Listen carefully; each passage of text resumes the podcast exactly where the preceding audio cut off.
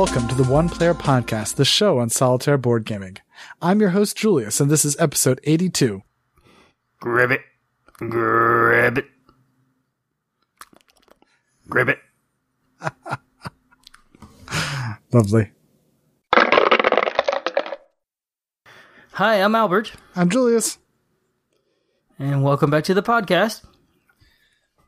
We have an exciting episode this week, especially because, well, we have no idea what we're doing. Yeah, we're kind of on the rocks for this one. Plans are never going quite right. I know that, like I said, things are getting busy and things are just continuing to get busy. I know that I'm involved in bar studies and now we just moved house and I'm still living in boxes and recording this from my easy chair because my desk hasn't been set up again. Ay, Yeah, wow. So, it sounds rough. Yeah, unpacking will take forever, too. You know, it'll be months before you're done. Not to discourage you. Thank you. I I love hearing that, and I'm sure it will take months because the bo- the room that is now filled with boxes was originally intended to be my office and recording space. Oh, yeah. Nope, not right now. Well, that that's motivation for you to finish faster. There you go. hopefully, yeah, hopefully. So I know that I have very little news, and I don't think I've actually played a single game in the past two weeks. Wow. Okay, that, that you've been busy. I've actually been playing a lot of uh, Nations the Dice game lately. I got that last week, and I've th- I've played 16 games of it already.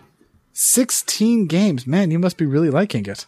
I'm I'm really enjoying it, and it, it's super fast. It's like 20 minutes for a solo game.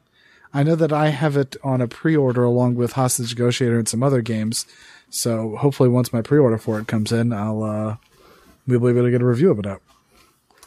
Excellent. I look forward to that. I really have enjoyed the game, so I look forward to talking about it. Um, Let's let's go ahead and do the news. I don't have much. All right, let's jump into the news. First, another expansion has been announced for Eldritch Horror. It's called Strange Remnants. It's a typical small size box expansion that Fantasy Flight makes now. Um, its expected release date is Q3 2015. You know, what I really find interesting about this, though, is that it seems they have finally stopped making expansions for Arkham Horror and are just going to do it for this game instead. Which is kind of a shame because, you know, I, I like Arkham Horror. I have that. I want to get more expansions. I don't know. I prefer personally. I prefer Eldritch Horror. Is it? Well, I just don't want to buy another one. I don't want to start over, sort of thing. And and I so hear it's kind that. of a shame. Well, I have I have the advantage of someone here in my gaming group has a copy of Eldritch, so And interestingly enough, I've seen that game on sale a few times on clearance sales. Barnes and Noble had it on clearance sale last month, and I saw it online somewhere on clearance. But anyway, they do have expansions coming out still, so look for the next one in in uh, another few months or so. I know that if I can mention something, I'm gonna call it something that I thought was particularly cool. I know that I backed uh, NSK Games Mistfall. Um, are you familiar with that one? Yes, yes, I backed that one also. So I know that they sent out at least to me a little postcard. Did you get one too? I got in the mail the other day. It was a nice touch. It was I a nice touch. To see they sent out to all their backers a postcard with a piece of art with the four, with the eight, excuse me, adventurers that are going to be coming with the game. Uh, just as a little postcard with a message saying, "Yeah, hopefully this will tide you over to the end of the game." I appreciate that. That was a very nice touch. I, I've uh, I've backed a number of Kickstarters before, and never received anything like that. Especially a piece of physical art being mailed to me. It was a really nice touch. I appreciated that. Yep, same here. I, I've I've got the card saved so that when the game comes in, I could keep it with it in the box. Hopefully, I won't lose it by then. Uh oh. Darn, it's in a box somewhere. It's safe then. It's safe. Oh God, where did I go? I meant to do that, but as I recall, it was left on the desk in my old office. So it might be in the drawer in the desk. Who knows? Oh God. Well, uh, the the next item is uh, the game Ora et Labora by Uwe Rosenberg. That is finally getting reprinted. That game came out a few years ago, and very quickly became scarce and hard to find. And I read, I think on a BGG News, that it was going to be reprinted in a, in the next few weeks. So it might be getting reprinted at this point already. Um, the game does support one through four players. I have that. I, I played it one solo, and honestly, it felt a little bit disappointing for me because the setup is static and there's no randomness in the game. So all all the uh, all the chaos that will come from the game or randomness is like, s- strictly from the actions your opponents takes. I wonder Which if there's means a better every- solo variant out there for it. There might be, and, and you know, it's probably really not that bad a theme because the game was complex enough that it you'd still get a lot of plays out of it. But after that one play that that was I was expecting, having played other games by Uwe Rosenberg that had very neat solo scenarios, so, so I, I just haven't gone back to it. I, I should, and I've wanted to, but I haven't. Still, the good thing is that means the game is now going to be a lot more affordable again for people. That's good. I like affordable. Mm-hmm. Also, the game Luna is going to be republished, and that's due out in October, November. I covered Luna a few years ago in the podcast. And who's that one by? That one is by Stefan Feld. It's by Stefan Feld as being released by TMG, I believe. Oh, by TMG? Okay, I thought I read by Z Man.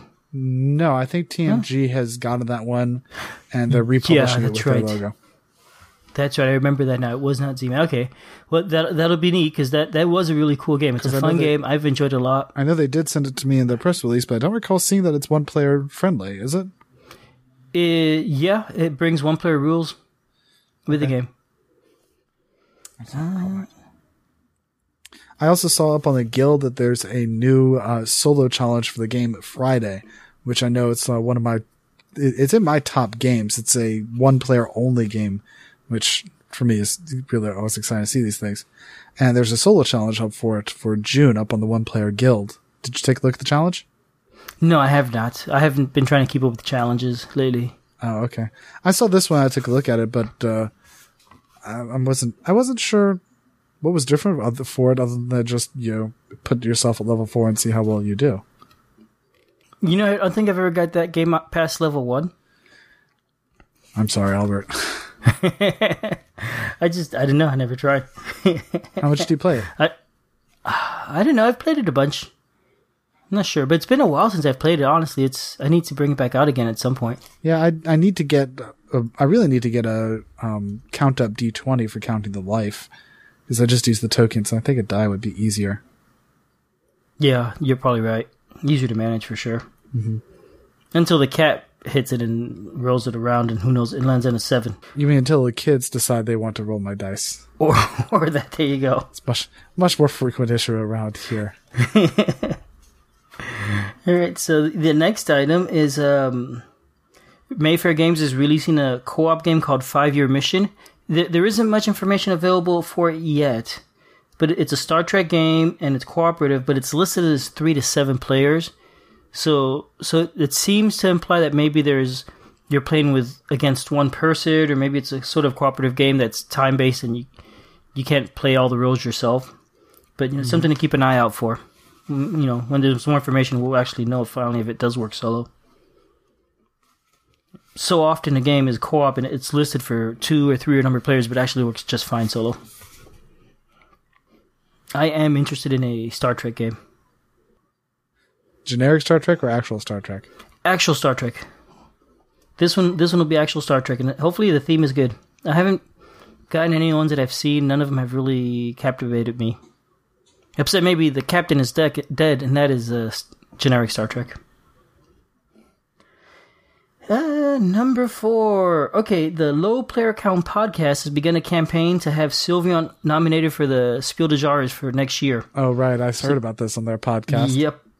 So so I'm passing this along. Um, on Twitter, go ahead and use hashtag Sylvion KDJ 2015 for all your Sylvion posts. Let's help get that happen. That'd be really neat if there's a solo game nominated, a strictly solo game.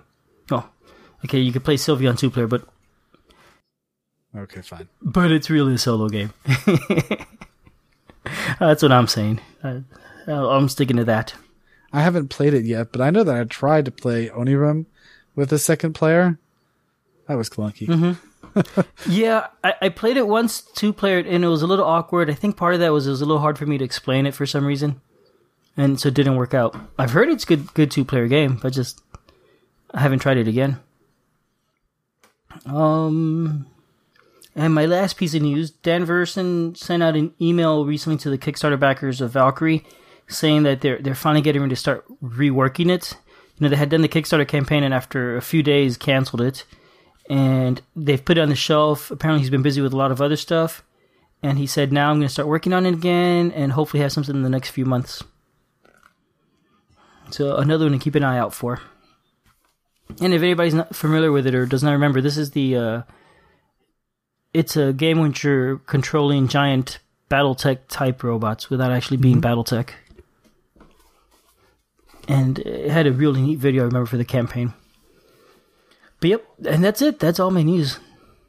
More than normal, but not too much. Well, that's good because I know I haven't had a chance to keep on track of many of the uh, Kickstarters, but I know the last time when I had to run off to the hospital, I didn't get to mention all the ones I had looked at. That's right, and everything worked out fine, right? Yeah, everything worked out okay. Everyone was fine. We got back home. Well, that's good. That's that's really good. Excellent. I think at the hospital's last time I actually had to play a game. We played a game while we were sitting waiting in the hospital. So, do we want to do any Kickstarter stuff? Do you want to continue, or do you just want to move on? Well, sure, we can take a look at some Kickstarter things. Um, let's pull up at the very least Zero Agents. I saw this. I, I was very surprised by the um art. the artwork. Yeah, let's talk about it. yeah, yeah. So this is a one through five player game with miniatures. Well, it doesn't actually. Here's here's something I actually like about this. I want to call it out. I meant to juxtapose it with the other one from last time, where you could choose if you want to have custom dice or not. You don't need to get it with the miniatures. The miniatures are nice, but they're not actually essential to the game. And if you want, you can get a cheaper version of the game for only thirty dollars and get without the minis. Or you can pay a full 85 or a full 95 or even 105, whatever it's up to this point in time, and get the full version of the game with all the minis needed and some extra cards and other stuff. But you don't need the minis. And I like that they give you an option to play the game if you don't want to use the minis. Okay, so so that's good. But and, and and the issue I'm having with the minis and the art is that it is very scantily clad female characters. Yes, it is.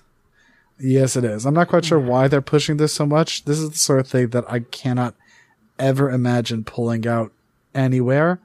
You know, I'm happily married. I'd like to stay that way. And I think that having this one would probably, you know, not be in support of that. That's right, and yeah, and can't have it around with the kids.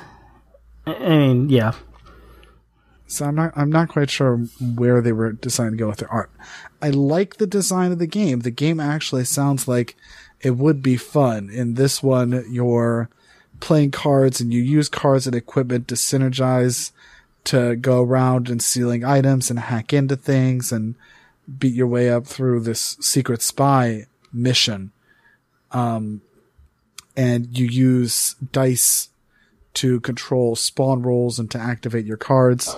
So the game does sound nice and it does come with custom cards, but it's just the art that is off-putting to me. If it weren't for the art for 30 bucks, this this looks like a pretty nice game. Yeah, and it is worth saying that the art is really good quality, and the figures are actually really good looking figures.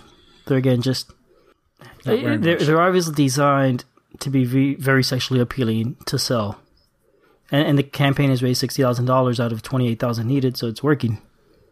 Yeah, I mean, I think they're well into their funding. Yeah, they they they've broken through their funding pretty well. It is working. I also, I, I mean, I find it funny that clearly this is one of those things where the point of it, I think, is for the minis. I said that you could get it without the minis if you want. There are 28 backers who got it without the minis, and there are 561 who get it with the minis. Oh wow! So I know I'm in the minority about not wanting to pay for minis. I know I'm in the minority about not wanting to pay for minis. But at the very least, this one gives you the option if you don't want to pay for minis. Mm-hmm. Yeah, that that is a good idea, and that does make it the game more affordable for for people. You- Once you buy retail, you could buy the game without the minis, and I guess the minis are an expansion. Indeed. Cool. Okay. So yeah, so I'm sending you a link to Middara, um, which is penned as a one to five player cooperative storytelling board game with unique minis and a modern flair. And take a look at some of these minis; they're pretty nice. Once again, could be an expensive game. It's currently going for a hundred bucks because this is another minis game. But it looks like a nice cooperative game. Mhm. Yep. I remember. I like the art. style. Yeah, and the, and the miniatures are good quality too. And interesting. These rock creatures are really interesting looking. I mean, well, take a look all the way down. When they lower on on the page, they show you some zoomed up pictures of some of the minis. Yep. Those are pretty cool. The Water Loa and the Shadow Lord, very intricate. Yeah, they really are. And creepy. That Shadow Lord guy is really creepy. He's creepy. I think so, with that really long, stretched out neck and skeletal head. I like it. I like that art. I like I like this style. I think it looks good. Uh, Sometimes I wish minis came pre-painted just because I know I'll never do a decent job. Oh, just have to learn. Yeah, Have you ever tried painting minis? years and years ago. It's probably been 25 years since I've last painted a mini. Oh yeah, I've never actually tried. You know, and I did enough that I started getting good, but I, didn't stick with it at all. And now I can't see them. All, all that detail's lost on me. What do you mean? My eyesight's just not as good as it used to be, so I cannot see the detail. You know, you got to hold it up close. I got to wear bifocals to do that. Oh man, Just like in the last year, that's happened. I'm sorry to hear that. Hmm, That happens. Yes, it's an interesting game. The art style is nice. It, it is quite tame compared to the last game we saw, hmm. and yet, and yet it isn't tame. Well, it's not so bad. No. Well, here, how about we jump into another project? Okay. Yep, let's try that. Write it down. Oh, for the solitaire gamer, there's Board Games That Tell Stories too by Ignacy Trzewiczek. There was a book that he kickstarted, I think, last year, and it, it's basically excerpts from his uh, blog called Games That Tell Stories, and it did quite well on Kickstarter, so now he's got a sequel to that book. And since it is a book, you could read it solo. It works well that way.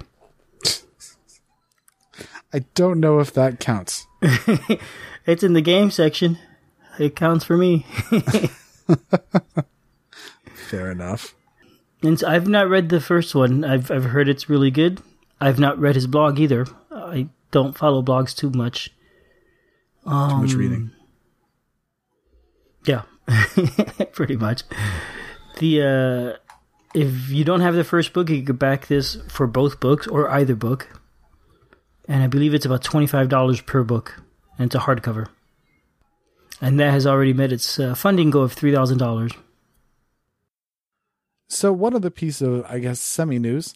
Um, I received a tweet from the Cardboard Crusaders, who had published a article about the four types of solitaire variants in board games, which was an interesting article. We're going to go ahead and link to it in the show notes.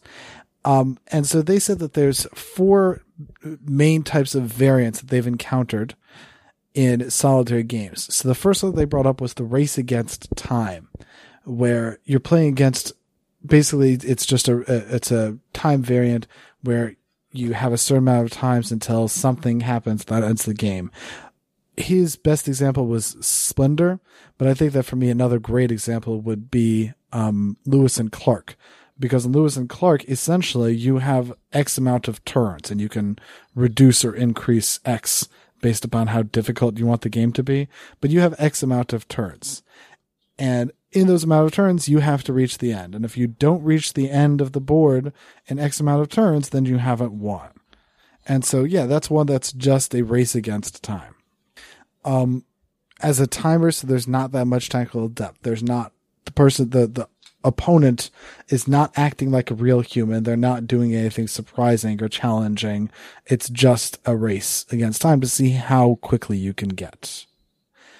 The second type that he brings is the massive overhaul that you just try and scrap everything that comes up and overhaul it to see if you can take what's in the game and make it into a second type of game. So the one that he talked about, for example, would be a descent variant that takes out the overlord from the game, and you're playing against a solo, a, a special new solo AI that isn't actually acting like a, a regular player would. It's just trying to, you know, sort of make it a little bit, I suppose. I'm not that familiar with the descent variant. I haven't played very much descent, and I've not played the Nerdux descent variant that he's talking about. But I'm not sure. Um, the third type that he talks about is what he calls the improvement, which has a special solitaire mode just sort of thrown in there, trying to create a better solitaire experience than what the game designer did. That when a game just threw in one, an extra one player mode, but didn't actually make a very good one, it was just there so they could write one on the box. And I can definitely think of some that fit into this category, but I'm not going to say them so much. Um, but I, I think that the, so what here you're talking about is where you have a solitaire variant that is better than the one that was inside the game. And then you have what he calls the smorgasbord. And here, so you have just a few changes and a few numbers changes, and you try and, he says, just pre- preserve the feel of the original game. And I tweeted him, I said I enjoyed this one. He asked me, well, were there any that he forgot? And I think that we're going to be discussing later on in the podcast bullfrogs. And I think that even something that bullfrogs doesn't fit in here, but I think also some of the ones that we've reviewed in the past, such as those by Morten, don't really fit in here well. Or any one where there's a solo AI that you're involving in the game. But the solo AI is really intended to duplicate the the the type of the game as much as you can. Um, for example, with some of Morten's past works, he has a special deck that is designed to take all of the essential elements of the game and abstract away anything that isn't part of the essential uh, element of the game. Or with some other ones, they try and just recreate the randomness of a human opponent by a random die roll or by a random card draw or some other form of randomness so that you're playing against another player who's not a very strategic player but is random and unpredictable and so you have to deal with what it is that they're doing. And I feel that those ones typically do still evoke a sense of strategy because you don't always know what it is that your opponent's going to do and sometimes you don't really play against a very strategic opponent. And I think that when you have an AI being involved in the game that is there just as a foil to allow you to practice strategy against it. I feel like that one wasn't necessarily included. I don't think that's the same as what he calls the massive overhaul system. The massive overhaul system, the way he describes it at least, is that you take an entirely different game. And I think that what these are attempting to do is attempting to duplicate the feeling that you get of facing against an opponent without actually having to face against an opponent. I think that those type of things are uh, very good and very worthwhile to continue to develop because when you can create a solo game that still has the same sort of strategic feeling and element that you get from a regular game without having to actually face off against it, then I just think that's a, a good way of trying to play the game. So I think that that's the one that is most obviously to me missing. Um, the second one that I think that's missing is just simply ones where they cut off everything outside of it. I think that this is called, uh, I suppose I'd call it the truncation method, where you simply design a game that already fits in to be almost multiplayer solitaire, and that anything that involves another player is just removed from the game. It's just not there. I'm not such a fan of these. Some of them can be pulled off very well, but I think that typically just sort of truncating those elements doesn't work so well because I feel like I'm throwing away some of the game that was enjoyable with multiplayer.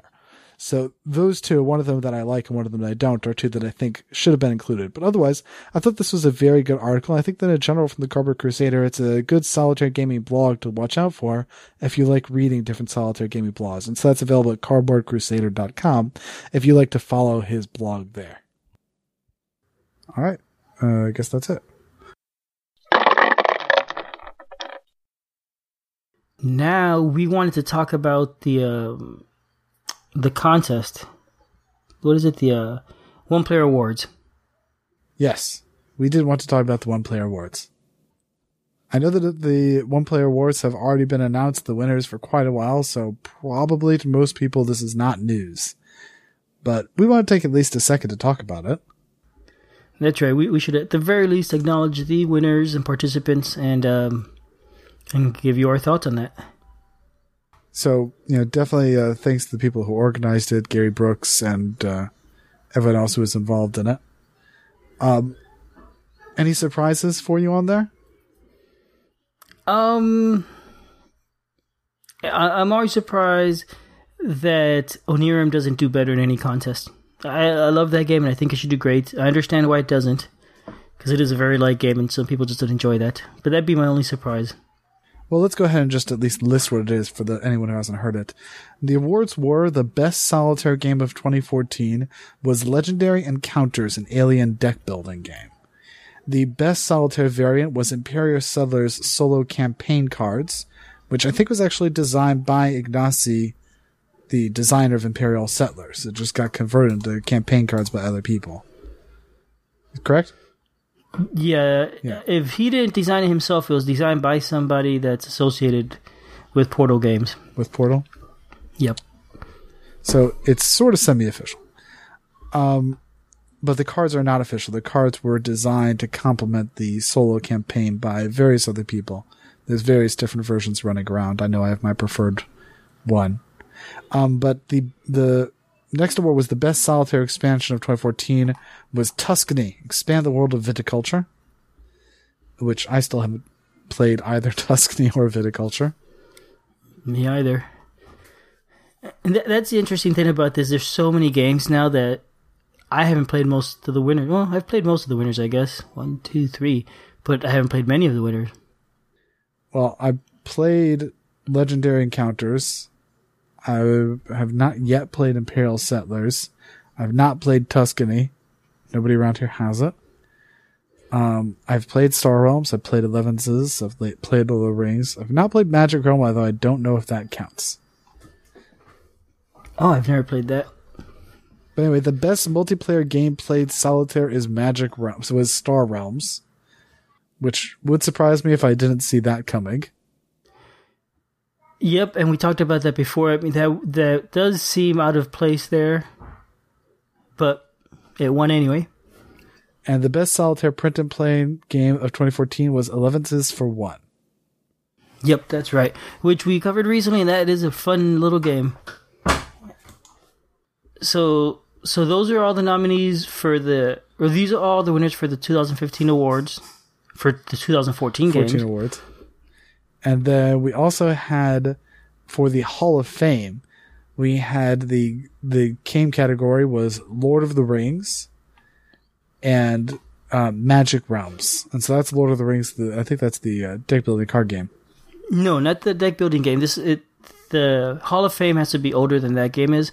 This is for the cooperative game by Reiner Knizia from around the year 2000.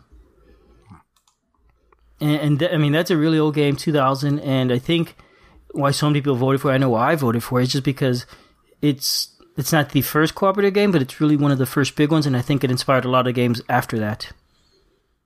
And then It, it got voted because of the uh, because of that inspiration that it has been for other games. So in the game designer category for the Hall of Fame was Vlada Chvátil with the top one, and second was Ignacy Trzewiczek. That's right. That's very neat. And both of those are very deserving, you know. Um, Vlada with Mage Knight board game, which, you know, constantly comes up as people's favorites and people's suggestions for solo. And Ignacy with uh, plenty of other board games, Imperial Settlers, Robinson Crusoe, and now his book that you mentioned on Kickstarter earlier. That's right.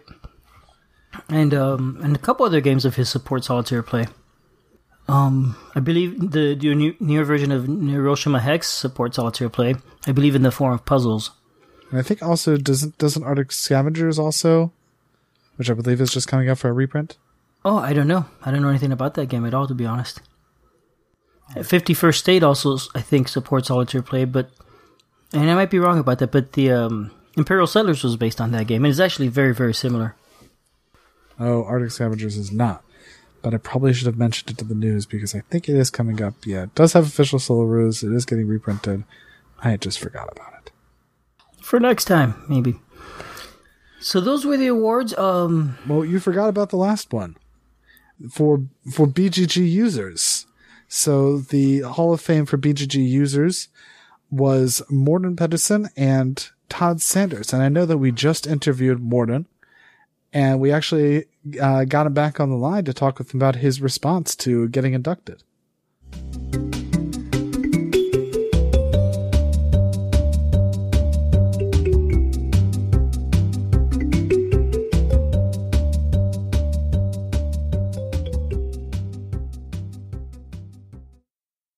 I've got Morten Henderson back with us, and now that the 2014 Gaming Awards have concluded, uh, Morten, it appears that you have won the Hall of Fame BGG User Award. That you've been entered into the One Player Guild Hall of Fame. How do you feel? Uh, well, it has been awesome. Uh, I don't know how many times during the past three weeks that I have refreshed that page to uh, to follow the voting process. I, I, know it's it sounds like a cliche, like uh, you see the actors in the Oscar awards saying, "Oh, this is so awesome," but it it truly is. It has truly meant a lot to me to uh, to see this vote um, and to be uh, selected by, by the users of the, the one player guild. A, a, lot of my participation in, in solo gaming is about the community uh, surrounding solo games on uh, on Board Game Geek. So it's really been cool for me to see to see people vote for me and uh, to sort of acknowledge the contributions I've made. That has been downright awesome. So thank you to everyone who has uh, voted for me. Uh, I actually voted for one of my opponents, uh, uh, Chris Hansen, who uh, does a lot of, of cool work with the solitaire print and play contest, and who was very important in, in getting me involved with designing solo games because it, it was his contest that um, made me start uh, actually making something I've made publicly available. So uh, I wanted him to win. Well, I definitely think that you deserve the win. Thank you. All right. Well, thank you very much, and uh, congratulations. Thank you very much, and uh, once more, thank you for for having me, and thank you to everyone who voted for me. All right, and it was very nice to have talked with Morten about that, and so let's talk some about what uh, our thoughts are on the rest of these on the rest of the awards. Perhaps just focusing on the games. Um, I know that for the print and play, the the top for 2014 was 11s for one, and I know we covered both the 11s for one and um, X Hour Xenostrike, but I was surprised that another one, Land Six. Have you heard of Land Six? I, have heard of it. I've seen that one. It's got very nice uh, icon looking art. Well, I know that there's a second version of the art that got released on print and play. The I think they call it like the Catan style stuff um, which I do prefer. But I think for for a quick, solid solo game, um, it, it takes a little bit of work understanding how to do this setup. I, I wish there was a more clear. I mean, it could be that I just haven't done it in a while. Um, but I, thought that Land Six really should have been considered, and maybe we should really uh, cover it for review one time. But I thought Land Six was a pretty good one. Hmm, okay, I haven't played that one. So that was actually my vote for the top of 2014 was Land 6. Uh, I was surprised that Legendary Encounters won for the best solitaire game. I haven't played it. I played it once cooperatively with uh, I think three other people. And I remember being fine enough, but I, had, I haven't uh, explored it any more than that. So that surprised me a little bit, just because I have no experience with it. Well, maybe we'll have to get some more experience with it. Mm-hmm. I will. Uh, I will try. Yeah, I know that uh, Onirim, personally, I also voted. I know the one that I've been getting a lot of for the best solitaire game of 2014 has been Pandemic the Cure.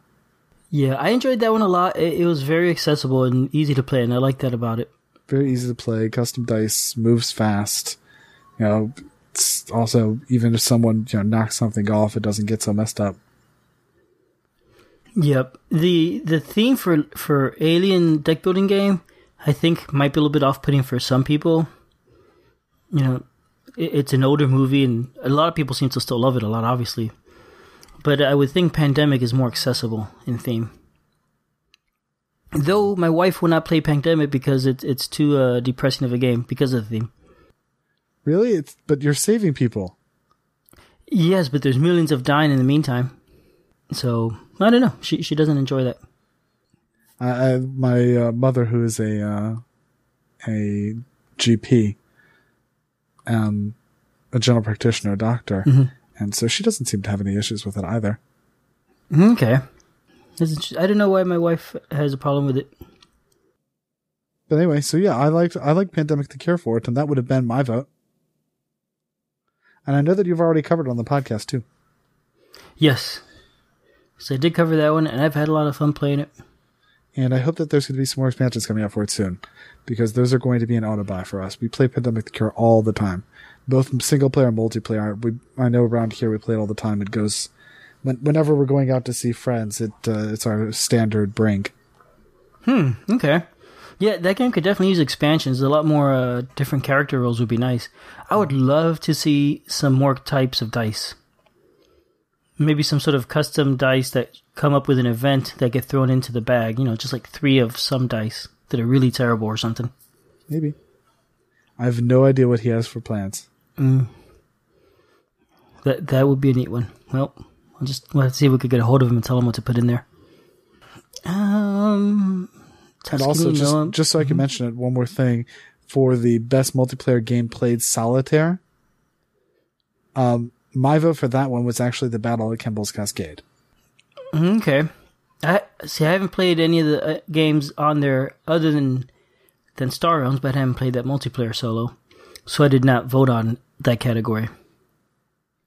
I think originally I voted for Star Realms, and then I realized what the category was, and I took back my vote. Yeah, I almost feel like this one should almost not be nominated just because it's such a confusing one to do. Um, yeah, usually for me when I play a multiplayer game solitaire, if it's not designed for solitaire, the only reason I'm doing that is to learn the game, not really because I want to play a good solitaire game. With Kemble's Cascade, it, it's it's fun by itself, I think. But it's not as fun as playing it. Sol- it's not as fun as playing it regular multiplayer with other people, and it's not as fun as doing the puzzles. In this category, I interpret as being a, a game where you're playing multiple sides by yourself. with yes that's that's the intention that is the intention but with this one it's almost like i don't know if you've ever played there's various different board, uh, video games where you actually get to control two ships as you're flying up a side scroller Mm-hmm. And so i just sort of treat it like that like i get to control two ships to to clear it and usually i'm just playing just cause i, want- I feel like doing that I haven't tried that game. That sounds neat. yeah it's a fun game uh, if you have a chance to play it either multiplayer or with the puzzles give it a shot Okay, I'll do that. You know, I I record my plays on BGG, and I went back and looked at my plays for Star Realm. I think I've played about thirty games so far. 20, 26 plays against my son. No, I'm sorry, it was twenty three plays against my son. He has won sixteen of them. i think you're playing too easy on him I I tried and I try. He's I don't know what he's doing, but he just kills me. Actually, uh, make make that twenty four and seventeen now because I played again yesterday, and that was not even close. I I don't know, but that that game has gotten a lot of play for us. Mhm. Are you going to be getting the uh, next expansion? Or are you going to be getting Epic? There was an expansion announced for this game, wasn't there? There was an expansion announced and there's also Epic announced. I don't know anything about these things really. Yeah, I'll get it when it comes out, but I really don't know. Haven't heard any news myself. Here, I can show you Epic. I think you'd like Epic. Not not solo friendly, I don't think. At least not yet. But then again, also, I don't think, as I recall, um, as I recall, Star Realms didn't start solo friendly. No, it, it came. Did it? Oh no. Well, the Kickstarter had um. The Kickstarter provided the the solo challenges. If you backed in the Kickstarter originally. Oh, Epic is that other game. That's right. No, I'm not gonna back this one. I'll just wait and see. Agreed. I'll miss out all the exclusives. Yep, I'm up for wait and see. Yeah. They, uh, I want to succeed, and I don't think it has anything to worry about. At this point, they've raised two hundred thousand out of fifty thousand dollars. So yeah, so this game is going to show up at my game store. And if anybody doesn't know anything about this, this is on Kickstarter now. It is a game by the makers of Star Realms. It is another card game. It doesn't currently say anything about solitaire play, and it is a fantasy theme type game. But yeah, we're kind of off topic. Yeah. So yeah, things to know. We're going to have to review. I'm going to have to get you to play Land Six. You'll have to get a print off of that one, and also Battle of Kemble's Cascade. All right. Okay. I, I've been curious about Kemble's Cascade. I haven't seen it in my store yet. So, So speaking of the games that I typically bring with me, I, the two games that come with me when I'm going out to visit friends are typically Pandemic the Cure and Bullfrogs. Ribbit, ribbit. Ribbit, ribbit, ribbit, ribbit, ribbit, ribbit. Ribbit, ribbit. A singing ribbit. Ribbit, ribbit, ribbit, ribbit. ribbit. and and speaking of bullfrogs, that is a that's a neat game. I've played it twice. I played it once at the game store against three other people, and I've played it solo once now. It doesn't come solo out of the box, but you can get the solo expansion for it. And I know that there's even a discount that he gives anyone from the one player guild. Ribbit, ribbit. Bullfrogs. That is a neat little game. Oh man, Bullfrogs is a neat little game. I, I backed this one on Kickstarter, so I'm going to say that I'm probably biased. But one of the things that I love about it is the art for the cards. Whenever I show it off to people, I first take a deck of each card. Um, because each player will get a deck of 10 cards in addition to their Bullfrogs Meeples. And your deck, if you arrange it, makes one full piece of art, and each of the four colors is a different piece of art. Yep, that's right. And it's basically like a little puzzle. You, you get to put together a little 10 card puzzle. And it's really nice art. I agree. So there's not that many components per player. For each player, they get a deck of 10 cards, 14 frog meeples, and two bullfrog meeples. And these are little meeples that are shaped like frogs. Custom shaped meeples, which is also fun. yep. Um, and so they'll also get a player aid card where the bullfrog meeples go after the bullfrogs sink after they're used because the bullfrogs are one use only. Um, so they'll go back to the player aid card and on the back of the player aid card is the score track. And then in the middle of the board to start the game is the five cards, the log card, and four initial places to put bullfrogs. And that is it for the included game. Uh, with the solitaire game, you just get two custom dice. And essentially it's, uh, the, one of the dice is a, is a D3. It's one, two, three. Um, and then the other die is, shows you the directions. One goes right, left, up, down, everywhere and nowhere. But we'll get to how that works in, when we get to discussing how the solitaire game works. So with the way the game plays is you're trying to score points by the end of the game and you get points by sinking lily pads while you're in control of those lily pads and by having frogs on the log. Um, every time you play, every time it's your turn, what you'll do is you'll have a hand of three cards and you'll be constantly pulling those cards from your deck. And each card will have on it three pieces of information. It'll have on it how many points that card scores if you manage to control it and sink it. How many frogs can fit on the card before it'll sink and score for someone. And how many actions you get to play when you play out that card.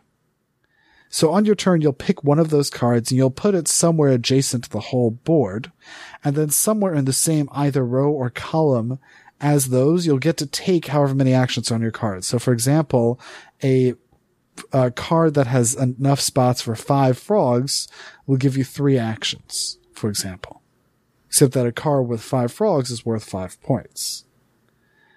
So with those actions, one thing you could do is you could just simply put out a frog, one frog or bullfrog per action. And so anywhere on that row, if there's an open spot, you go ahead and put a frog from your supply onto one of the spots on the cards. The second action you can do, which in, I think, I suppose a higher level of strategy almost requires being aware of, is to do a sabotage action. And with sabotage, what you do is you move an opponent's frog. You're not allowed to move your frog, but you move a, a, an opponent's frog in the same row or column again to an adjacent card with an open space. And you can keep doing that. If you had a whole row of cards, theoretically you could take one frog and move it across the whole row. If you wanted to waste a bunch of actions doing it, well, not waste. If you wanted to use a bunch of actions doing that, and the sabotage action can be really undercutting. if you use sabotage well, it can really make it so that you can, you can really turn a turn around. Um, using sabotage because normally you're only allowed to put down two frogs onto a card. But if you fill up a card, you put down your two frogs on, you have some extra extra actions left. You can move in an opponent's frogs into the card to finish it off, so they'll score immediately before your your opponent has anything any chance to do anything with it, and then take it back and then immediately send his frogs back. When a card scores, when it fills up, the first thing you do is you figure out who's winning. Bullfrogs are worth one point and regular frogs are worth, uh, sorry, bullfrogs are worth two points and regular frogs are worth one. So when the card fills up, whoever has most points is going to score the card. And then everyone else in losing and then winning frogs will jump off that to the adjacent spot. So, so maximum of four frogs can ever jump off. But then starting with the losing frogs, they'll jump off to adjacent spots. So if you use sabotage to move someone's frog onto the lily pad and then immediately right back off when it jumps away, you haven't really moved their card around, their frog around so much. Or what you could do is you could sabotage to move their frog one down onto the card that'll finish off. And then when it jumps away, you move their frog back down another one. So now it's all the way in the wrong place, which could be deceptive and mm. just annoying. Mm-hmm. And and when you when you fill up the card and you jump the frogs off to the adjacent card, it's one frog per card, correct? Yes, it's one frog per card, one to each of the four adjacent directions. Okay. And if there's no card in adjacent direction, so then you're just gonna have one less frog jumping off. And and the person who's taking the turn decides which frog goes where. Yes. Okay. Which could be interesting because uh, the way the rules work, if I remember correctly, you your frogs go last, and first you have to jump. The winning frogs go last. The winning fro- you, the winning frog you, goes last. What you could do is you could set it up so that you finish off a low scoring one, like you finish off a three frog area, and you use all of your opponent's frogs for that area, and then uh, this is something I've seen done before. You finish off a three frog place with your opponent's frogs, and then you send off all three of those frogs to high scoring places where you were just one shy of finishing it off. And so you can cascade and you score, you know, sometimes 15 points on your turn by giving your opponent three. wow, nice. So if you can pull that, off, it's devastating and it, and your opponent's looking like, what did you just do? It's always fun to do. That's right, because each time, once the frogs jump off and you finish that card and scored it and take it off the board, you then check to see if there's any other cards that are full, and you repeat on those cards. So you could potentially have a really big chain of uh, cards completed if maybe you had five cards in a row that each were one frog short. That's right, you could. Usually, I don't know, think that'll happen too often, but you definitely could. Mm-hmm so in in the multiplayer game, so everyone keeps playing cards and scoring for, for cards, and then some frogs will sometimes jump to the log, and the log is a card on the center of the board. You can't put frogs directly on there, but any frog on the log at the end of the game is worth a point at the end of the game. And, or and any bullfrogs there are worth two points at the end of the game. And so for me, I think that early on in the game, I want to send my opponent's frogs to there to sort of lock up their frogs because a frog there will earn you only one point at the end of the game. Whereas if it's out, it can team up with other frogs to continue earning points, which is a more useful place for it to be. So sending an opponent's frogs early in the game to the log is a good idea, but late in the game is not a good idea. And you have to be aware of when to make that switch. In my opinion, I'm not necessarily saying that's a decisive strategy though. Mm-hmm. But that that makes a lot of sense. In the the game I played multiplayer, I found the yeah early on nobody wanted their their frogs in the middle, but at some point we all realized, wow, wait a minute, I could get a lot of points if I go there. Especially since also at the end of the game, if you're in control of the log, you get an extra three points. So whoever has the most points of the log gets an extra three points at the end of the game. Yep.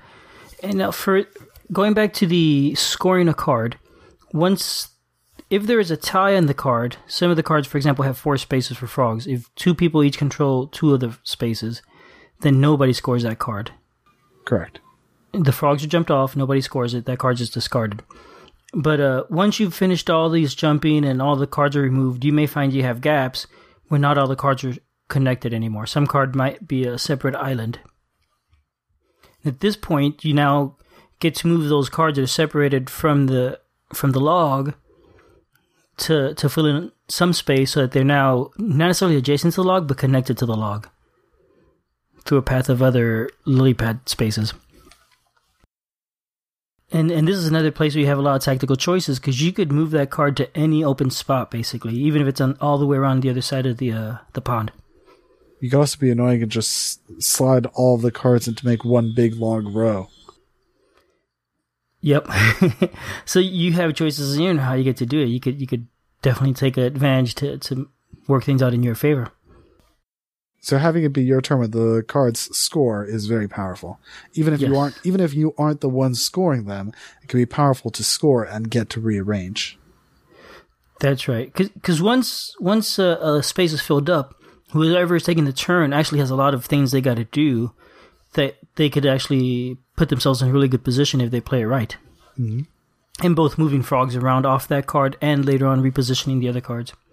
And so we'll keep doing this until somebody runs out of cards, I believe. Yep. Uh, well, you have to have played all of your cards. So when you've played all ten of your cards, not just drawn them all. So then, once everyone once everyone has done that, then the game will end. Okay. And then you add up your score, all the cards you have scored, plus majority control for all the all the frogs. Well, then scoring all the frogs in the log, including somebody gets a majority. And there's something else. And you get bonus points if you've collected your own color cards. Yes. Now, in the solitaire game, the main difference in the solitaire game is that instead of playing against a real opponent, you're playing against Isaac, who is a dice controlled AI. Um, so you're not going to get any points for your color because you're only playing with your color. But the way it works with this game is that there are two dice, and um, I think Isaac gets to play first what you'll do is you'll roll the two dice, and the two dice will first show how many actions Isaac gets. And so the first action Isaac always takes, if he can, is he'll bump one of your frogs off the log. So Isaac doesn't play with bullfrogs. He has one bullfrog that shows where his attention is focused on. And he'll start in the center with the log. And so he's allowed to put frogs directly on the log, unlike you. So if he rolls a three, so he'll first bump one of your frogs off the log, or one of your frogs off of the lily pad, rather. Um, and then he'll put down two of his own frogs. When he rolls the, the distance dice, the location dice, so that'll show which direction he goes before ta- taking those actions. So the, there's six custom sides to that. So there's up, right, left, down, anywhere, which lets you make the choice of where he goes, and then nowhere, which means that he stays put. And so he'll continue filling up cards until a card scores. And then he'll go to an adjacent one. His focus will go to an adjacent one, which lets you, which you get to choose where it is that he goes. It can be a trick to control it to predict what the dice are doing. This isn't just simply a lucky game where, you know, you hope, while luck does help if you roll uh, very low ones the whole time, but that's just practically not going to happen that often. What's more powerful is being able to control it, especially if you can finish off a card that is more inwards from where Isaac's attention is focused and then move Isaac's attention around the board too, because once he gets disconnected, you can move him around and reposition all of the cards. That'll let you change where his attention is focused and rearrange what it is that he will do and what he doesn't do. I think that it has a lot of strategy too. There's a lot of good decisions about controlling where Isaac's going and what it is that you're going to do with yours. Now, ra- random question here. Do you know why the AI is called Isaac? Uh, I believe that it's named after his son. Also, I think that the two colors for it are the designer's favorite. The two colors of the two dice, which are orange and green, are because that's his and his son's favorite colors. Okay. I don't think my dice were orange and green. No. I got the dice from a BGG, and Oh, right. They turned out yellow and green. yeah, Yes. okay. Yellow and green. The the dice were originally supposed to be a slightly different color, and they just didn't turn out. Uh, okay. I wondered why it didn't match the rulebook. Right, the rulebook still has them being yellow and green, or orange Yes. and green. Yes. Yeah, they didn't turn out. But I mean, personally, I really like the new colors. Yeah, I, I like them fine. I, I was just, I noticed. I said that's funny. Usually they, they try and match these things. I wonder what's going on. Now I know. yeah, because the production samples were the orange and green, but then when the publication happened, the colors came out wrong. And in actuality, the original ones you'll see had black pips for mm-hmm. the colors. And then when the dice came out, so the black pips didn't work. And so they had to open up all the games, all the solitaire expansion games, recolor all the pips white and reseal them again. Oh no way. So, but I mean, that was the dedication that Keith Matejka was was showing to making sure that it came out right. Did he do this himself? he did, Did he not re- do it. He did not do it. But he had them. He he told them, "You guys need to go get this done because you know it, it needs to be better." Yeah. And so he really pushed for it. So I appreciate his attention to detail, making sure that it came out nicely like that. wow. Okay. Very deep. I, I definitely think he showed a lot of care and attention to this game, and it shows. I think that this is excellent art. It really evokes the theme of having this battle of the bullfrogs, and I like the custom frog meeples. They are very dynamic and just look very nice. And having it be custom dice, it's not to, this. This could have been done with two dice and a lookup table.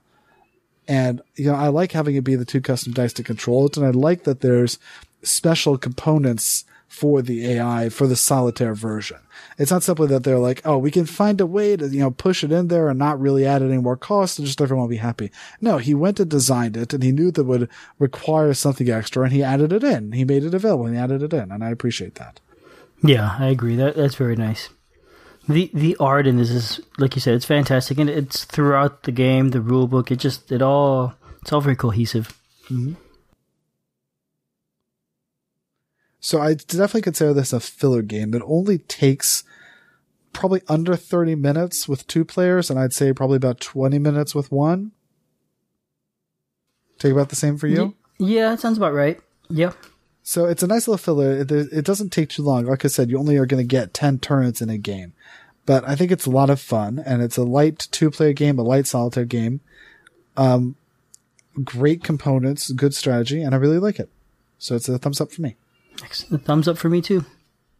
So the solitaire uh, variant of the game, you can get it either from the BGG store or you can get it direct from Thunderworks Games. It doesn't come with the game itself. You have to buy the two dice and the rules, although I think the rules are available online.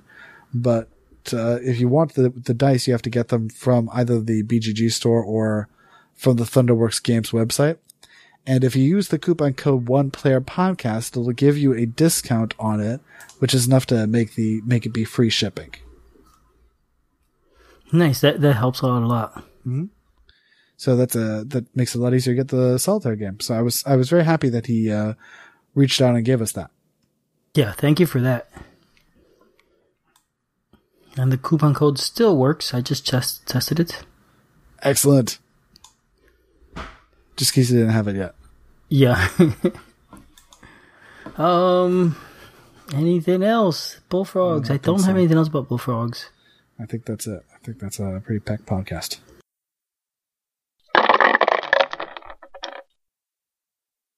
The next show may be three weeks away because I'm going to be on vacation. But we'll see. Maybe I'll uh, be able to do it two weeks from now with a co-host, with a Yep. guest co-host. And so, so expect summer surprises. All right, uh, and that's it. Thanks for Uh, listening. Yep, no show, no. Well, that's um, Nope. no. Okay, yeah. Thank you for listening. Thanks for listening. We love feedback, so we love hearing from you. You can reach me at julius at oneplayerpodcast.com or jlbird on BGG, and Albert can be reached at albert at oneplayerpodcast.com or Fractalute on BGG. Our website is oneplayerpodcast.com with the number one, and we're also on Twitter at oneplayerpodcast. The intro music is copyright Angus, can be found at jamendo.com. The transition music is copyright by Dan Elduce Pancaldi, whose page is at donpancaldi.com. The One Player Podcast is protected under a Creative Commons share alike license. Thanks for listening.